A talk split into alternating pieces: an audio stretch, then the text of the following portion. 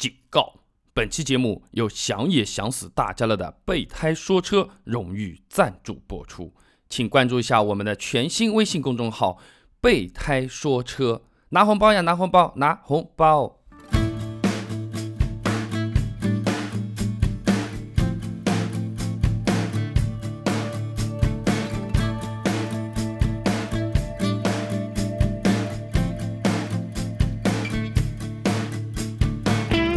胎说车，哪里只是车呢？大家好，欢迎各位今天到备胎说车来捧场，我是主播备胎，祝各位出行平安，顺心顺意。嗯，那我们今天继续回答问题啊。第一个是叫做顾小白点点，呃，你就不能晚点发红包啊？哎，我们是国外的朋友，有时差的，有时差一个都没有抢到哎。你下午五点钟在那边发，我们那边是几点啊？拜托。呃，这个备胎是爱莫能助啊，呃，因为不管我什么时候发，总会有人抢得到，总会有人抢不到吧。最好的解决办法就是大家一起去找一些什么餐馆啊、饭店啊、汽车公司啊，我们去把他们轰杀至渣，让他们天天给我们发红包。我就不信了，发一年还会拿不到红包。哎，下一位朋友呢，叫做黑猫警长。请备胎给我最终确定一下，买 CRV 2.4豪华型新款还是买途观1.8豪华两驱？本来呢喜欢途观，但是现在这个漏油门啊，就让我纠结。然后本田呢，总觉得这个钣金是不是稍微薄了一点啊？呃，黑猫警长朋友啊，呃，以你这种情况，我比较推荐你买 CRV 二点四豪华型新款啊。一方面呢是新款技术参数啊，相对来说都是比较好一点，功能也比较多。呃，还有一个情况呢，就是途观哪怕没有你所谓的漏油门或者什么什么东西啊，一点八的车子你其实买一个最低配的两驱会比较好。你一点八的豪华版的话，你还不如直接买二点零 T 的低配来的。更实惠一点，操控也更好，驾驶乐趣会更多一些。如果从家用的角度来说的话呢，CRV 二点四的话，油耗其实并不是很高。哎不，我也不知道为什么啊。本田它这个发动机啊，看看排量很大，这个油耗啊基本上都不会是太高的啦，所以你不用太担心这个油耗方面的问题，空间也比较好，小毛病也比较少。但很多朋友说它那个屁股长得不好看啊，有点长得像一个囧字啊。你说它那个钣金薄的话呢，日本车大多数的钣金都会是比较薄的，不过它和安安全性没有什么太大的正相关关系。嗯，说的直接一点的话，就是一旦发生碰撞，这个车子撞的这个卖相是挺惨的，很难看的，动不动。的保险杠掉下来了，车门凹进去了。但你说要撞撞到去医院去受伤的话，那个几率和美国车基本上是差不多的。前提是同价位的车子啊，人家五十万的车子，哪怕是国产车也是比你硬的吧？一分价钱一分货是吧？那所以说呢，CRV 二点四豪华型你可以优先考虑一下。呃，下一位朋友呢，叫做是我。说到这个是我啊，如果年纪大一些的朋友有可能看过陈佩斯吧，这个其实是比较有名的段子。队长别开枪，是我是我，懂得自然懂啊，不懂的我们随便讲一讲。哎，泰哥啊，新宝来和新轩逸手动舒适版价格相当，选哪个好？哎，这里的话我倒是要给。票投给了那个新宝来了。一般来说，备胎小朋友是比较喜欢新轩逸这个车子的。但是呢，新轩逸能够百分之一百充分发挥它的这种燃油经济性以及它的乘坐啊、驾驶的这种舒适性的话，是它的 CVT 自动变速箱。手动挡，你如果不是一个特别老练的驾驶员的话，它的离合结合点比较小，相对于。德国车来说的话，而且相对它的离合也是比较高的，开起来并不是特别的舒适。那仅仅为了油耗买这个车子，我觉得不是很划算。而宝来反过来说的话，它在离合的那个离合点，或者说是在行程上，它的亲和力非常好，基本上新手老手开起来都会非常的舒服。而且那个按照在南方一点广东那边的朋友来说吧，这个手动波箱啊啊，那个感觉是非常的油腻润滑的，操作起来感觉也是比较不错的。而且新宝来虽然油耗一般般，但是换上了你的手动变速箱的话，基本上还是能维持在比较理想的状态，而且低速的扭矩会比较大，驾驶乐趣也会比较好。简单的说，手动挡买新宝来，自动挡买新轩逸。下一位朋友呢，叫做宇宇宙的宇，哎，今天我们这个公众号备胎说车发过问题的这些朋友名字好像都特别神奇啊。比亚迪 S 七如何？值得入手吗？油耗大约多少？小毛病多少？后期保养贵吗？另外裸车十五万左右 SUV，养车便宜点有啥推荐？求备胎指点。哎，我这里要重新重申一下啊，我的这个观点。你如果要追求经济性，你要追求这种养车比较便宜、比较划算的这种感觉的话，你不要买 SUV 啊！SUV 就意味着更大的空间、更好的外观、更高的油耗。这个。比较省油的 SUV，要么就是小车底盘给搞起来的，还贵了两三万；要么就是比你的轿车底盘要重个呃两百公斤、三百公斤，重量就是油耗啊，这个东西是逃不掉的呀。那么 S7 这个车子的话，它最大的特点就是性价比爆高无比啊，基本上你想得到的配置基本上都是有了，非常的牛逼。油耗的话很难讲了，基本上开我这里的话，有朋友说能开到八个到九个，也有朋友说十三、十五。呃，所以说这个比较难讲的，要看路况吧。大约多少呢？这个我给你个参考值，在十三左右啊。这个是我自己的这种理解了。工信部油耗你也可以去看一下，和其他的车子比一下。那么小毛病方面来说的话，S7 我这个现在那个维修厂里修的车不是特别多啊。按照比亚迪历来的这种情况，它。呃，出问题的地方大多数都是电子元件，在钢结构啊、门板、底盘上碰到的问题，其实相对还比较少。但什么有时候一个喇叭不响啦，然后什么转速表不准啊、油表不准这种问题，有可能还是会有的。保养的话，后期不是很贵的，相对来说还是比较实惠的，毕竟是一个经济型的一个品牌嘛。嗯，怎么讲？你要空间大，配置高，看起车子来又大气又气派，价格又不多的话。那么 S 七还是非常值得购买的。不过在此同时，你可以去看看长城的哈弗 H 六哦，说不定你想法会有改变。那么下一位朋友叫 A B C D E F G 的 E，一个下斜杠一个 V，好像是个表情吧。贝德老师啊，我有一个二零一零年的福克斯 MT 低配，想十月份以前呢置换掉，换个轿车。绝大部分时间呢都是自己一个人开，而且上班远，往返每天要开一百公里啊，所以要舒适省油，追求性价比。二十万元以下新车、二手车都行，求推荐。自己对吉利博瑞有好感。吉利博瑞这个车子，我自己也是非常的喜欢啊，加入了很多的中国的设计元素啊，然后呢，整车的行车品质也是做的非常好。当初说还要对标奥迪 A 六啊，和它和它火拼啊，呃，那个上海车展的时候我去看了一下，吉利博瑞那个设计感是不错，但是呢，内饰的做工方面和吉利自己比有质的飞跃，和这种奥迪啊。别克啊，呃这些来比的话呢，还是有一点点的距离的。全车坐进去，明明摸起来都是皮的，为什么一眼看过去就有很浓重的塑料感呢？这个还是比较纠结的。那个底盘的话呢，它的滤震、隔音也是做的非常不错的。所以说，在这个价位的话，我觉得别克的君威你可以去看一下，这个车子应该说是在。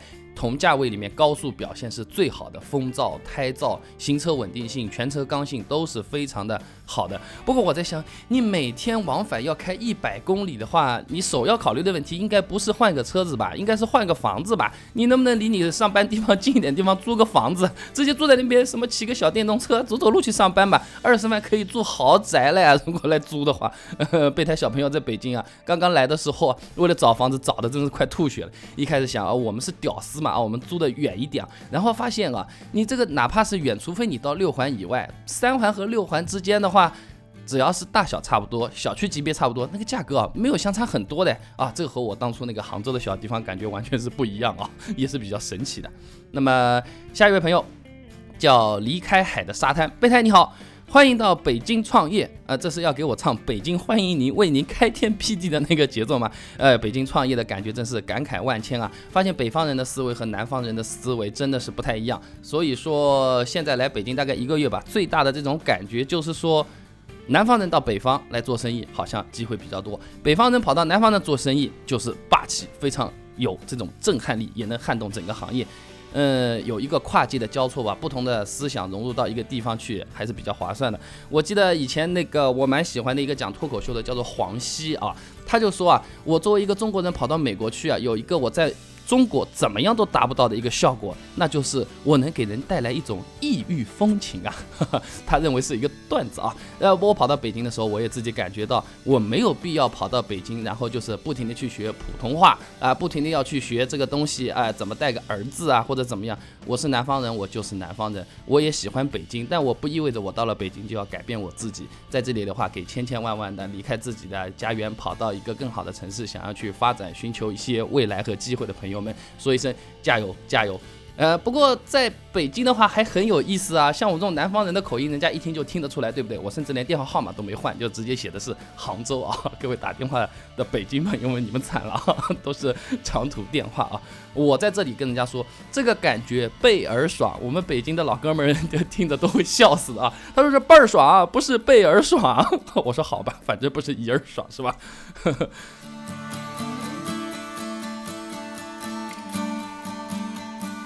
下一位朋友呢，叫做李志坚。贝爷啊，最近怎么没干货啊？最近干货肯定是有的啊！我现在不是在给大家回答问题嘛，然后公众号的推送，呃，马上就会准备好了，要么就是汽车干货小知识，要么就是提升逼格的小手册，可谓应有尽有啊！继续做广告，关注我们的微信公众号。备胎说车啊，哎，交交朋友，哎，大家聊聊天，互相回答一下问题。我们现在节目里面所有的问题都是来自于我们备胎说车的微信公众号。想要备胎肉身跟您聊一聊，回答你的问题，或者说表达你的观点或者态度，甚至你想做个小广告，交个女朋友什么的，关注我们的微信公众号备胎说车，哈哈，都在那边啊。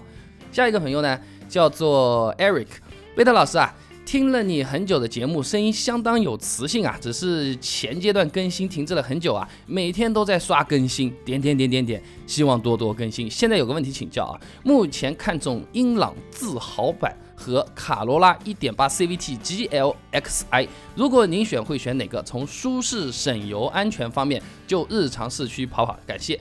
呃，怎么讲呢？如果是这么两个车子不选择其他的情况下呢，那应该是新的英朗会比较好。新的英朗从安全性和舒适性都是比较好的，油耗呢没有比卡罗拉高的太多太多。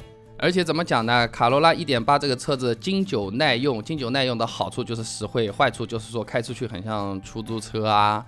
隔壁家老王的车啊，呃，前女友的车啊，前男友的贷款买来的车啊，就有可能会变成这种情况。而你买一个全新款，价格还差不多，给人一种眼前一亮的这种感觉的话，我觉得从现阶段来说的话，买别克英朗会是比较不错的选择啦。下一位朋友呢，叫 Nice to meet you，呃，你好，你好，呃，贝德兄弟你好，每天听你的节目，点赞点的手都麻了。最近想购买自己的第一辆车，但是有很多东西感觉自己都不懂，特别想让兄弟你给我一些主观的参考。哎呀，我最喜欢主观这个参考了。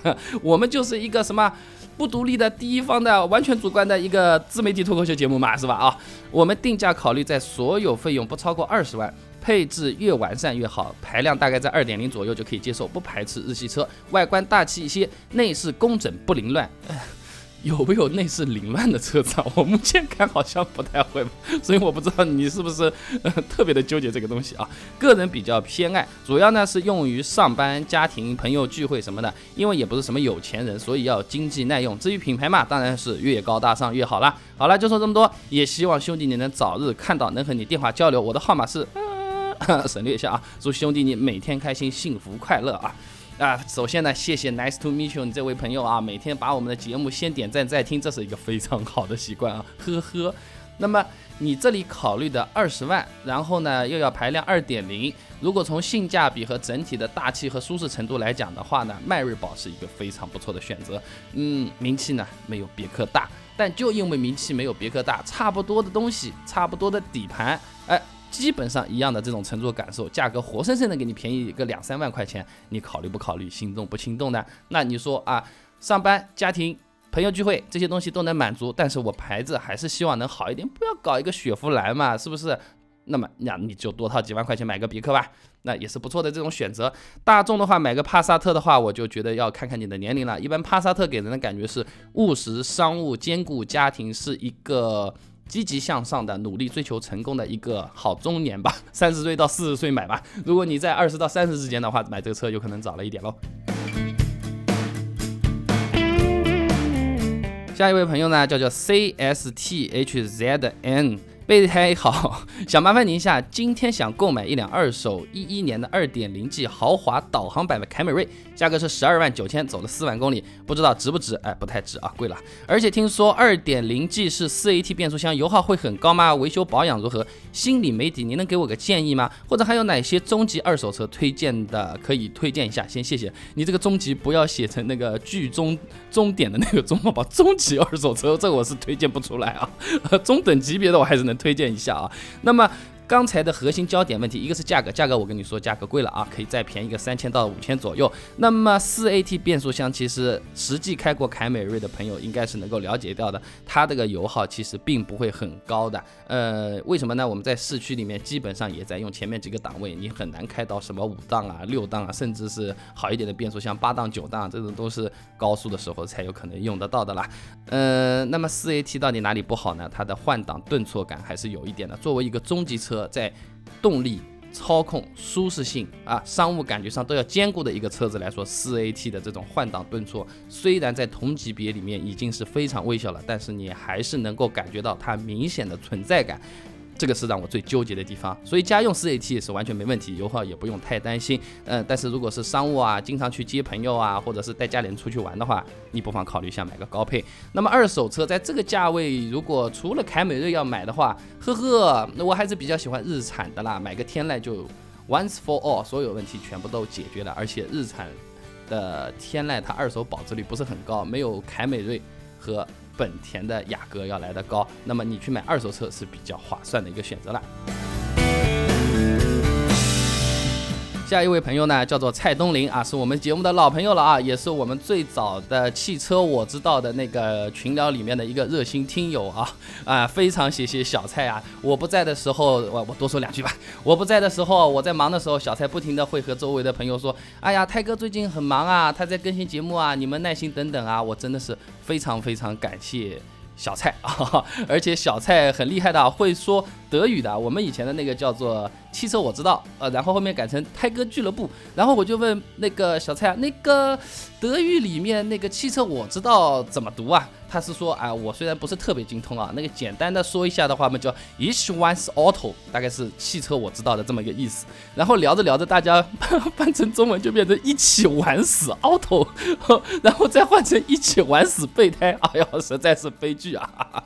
哎。那么他的问题我当然是要回的啦，备胎哥，奔驰一二六零运动版二点零 T，最近这个车子在 4S 店价格大跳水，起步优惠十五个点，你觉得这个车子可以买吗？可是我实在是喜欢 CLS 怎么办？预算只有五十万，蛮简单的嘛。CLS 的话嘛，你直接去买个二手的好了呀。你其他还有什么办法呢？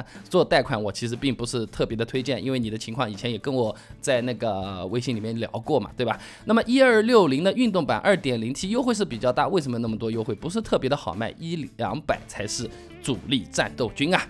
下一位朋友呢，就是闲庭信步。备胎哥能说说家用纯电动车吗？可以啊，我觉得家用的纯电动车比较好的有什么飞鸽啊、绿源啊、雅马哈啊什么什么什么的。你说是电动自行车还是电动汽车啊？我觉得家用现在普及最厉害的可是电动自行车。说到这个，我可要多说两句了啊！我现在北京备胎不是没有车子开嘛，要么就是打优波尔啊，要么嘛就是。自己骑个电动车出去买菜啊，或者怎么样？北京不是很堵嘛？然后那个怎么讲？我。以十五码、二十码的速度，在这个脚踏车道上咕咕咕咕开，边上那个汽车呢，很绝望的驾驶员就坐在里面，很羡慕的看着我们啊，那种心中的优越感啊，顿时感觉就是人人平等啊，天国上朝，泱泱大国，每个人都有自己的活路啊，感觉实在是太好了啊！北京的交通状况实在是太可怕了，你一堵起来真的是没底，我觉得是限牌限号，你你你这整天一条路不让人家开吧，算了嘞，嗯。这个不是我们的解决的问题啊！以前我也是很纠结的，人家都说，哎呀，车子太多啊，城市拥堵啊，各种不好啊，我就不能跟着人家一起说，为什么？我以前是汽车销售员，我的神圣的本职工作就是给广大的发达城市添堵啊！呃，路上越堵，说明我们生意越好，是不是？我们就不能讲这个东西了啊！嗯，下一位朋友呢，叫做一二三啊，这个名字也有点强大的啊，这一二三。贝德老师啊，最近一直在听您的备胎说车。哎，我备胎说车最近是在刚刚开始啊。以前你汽车我知道听不听啊？我想一般听您这个节目的都是些八零后、九零后的年轻人，准备买车，可是心里没底的准车主啊。这过来听听您的节目，学习一些经验，也让自己在买车的时候呢有一定的针对性，不盲目。我是一个九零后男孩，可能绝大部分听众都准备入手人生中的第一辆车。那既然是年轻人，我就会选择一些年轻的车，价钱也不是太高，比如说克鲁兹、福克斯、雷凌这些偏运动而且兼顾家用的十万、十五万的车子。那么备胎老师能不能说一篇关于年轻人选车用车的文章，并且在这个价格区间选一辆你认为不错的车子？哎，就先说你刚才那个提议吧，我觉得非常好。这个文章我去想办法去组织一下，准备一下啊。然后的话，这里顺便打个小广告啊，我们微信公众号“备胎说车”发的文章不一定全是我自己写的，还有广大热心的朋友投稿投过来的。备胎虽然是小导师，钞票不是很多，但是节操是有的。你投稿的话，可以拿到一个大大的红包的。哈哈，欢迎大家来给我们投稿，让把你的好文章发给大家来看一看啊。那么，如果是克鲁兹。福克斯、雷凌这几个车子呢，与其你说偏运动，在我眼里只有福克斯是真正的偏运动的，科鲁兹和雷凌只是长得比较运动而已了。呃，我觉得如果从极端的选择，你真的喜欢开车的话，可以选福克斯，空间最小。操控最好，内饰最烂啊！你如果其实只要一个运动的外观，看起来帅气，感觉挺好，平时开车也就是呃六十码、七十码，呃我稳稳妥妥的在那边开，偶尔踩脚油门往前窜窜的呢，雷凌就足够了。我为什么不带进科鲁兹呢？科鲁兹你不上不下呀。其实科鲁兹这个车子是非常不错啊，保养也是三个车子里面最便宜的，但是这个特色太不明显。你中规中矩，你怎么会玩得过日本车和丰田嘛？对不对？呀，时间也是过得真快，这个问题嘛也是真是相当的多啊。呃，今天我们暂时先讲到这里吧。呃，最后还是要做广告啊，关注我们的微信公众号“备胎说车”，把你想问的问题发在公众号上，把你想对备胎想说的话全部都发在公众上。备胎读书少啊，你语音发的太多的话，我有点来不及看啊。呃，讲到这里吧，祝各位好运，出行平安，顺心顺意，再见。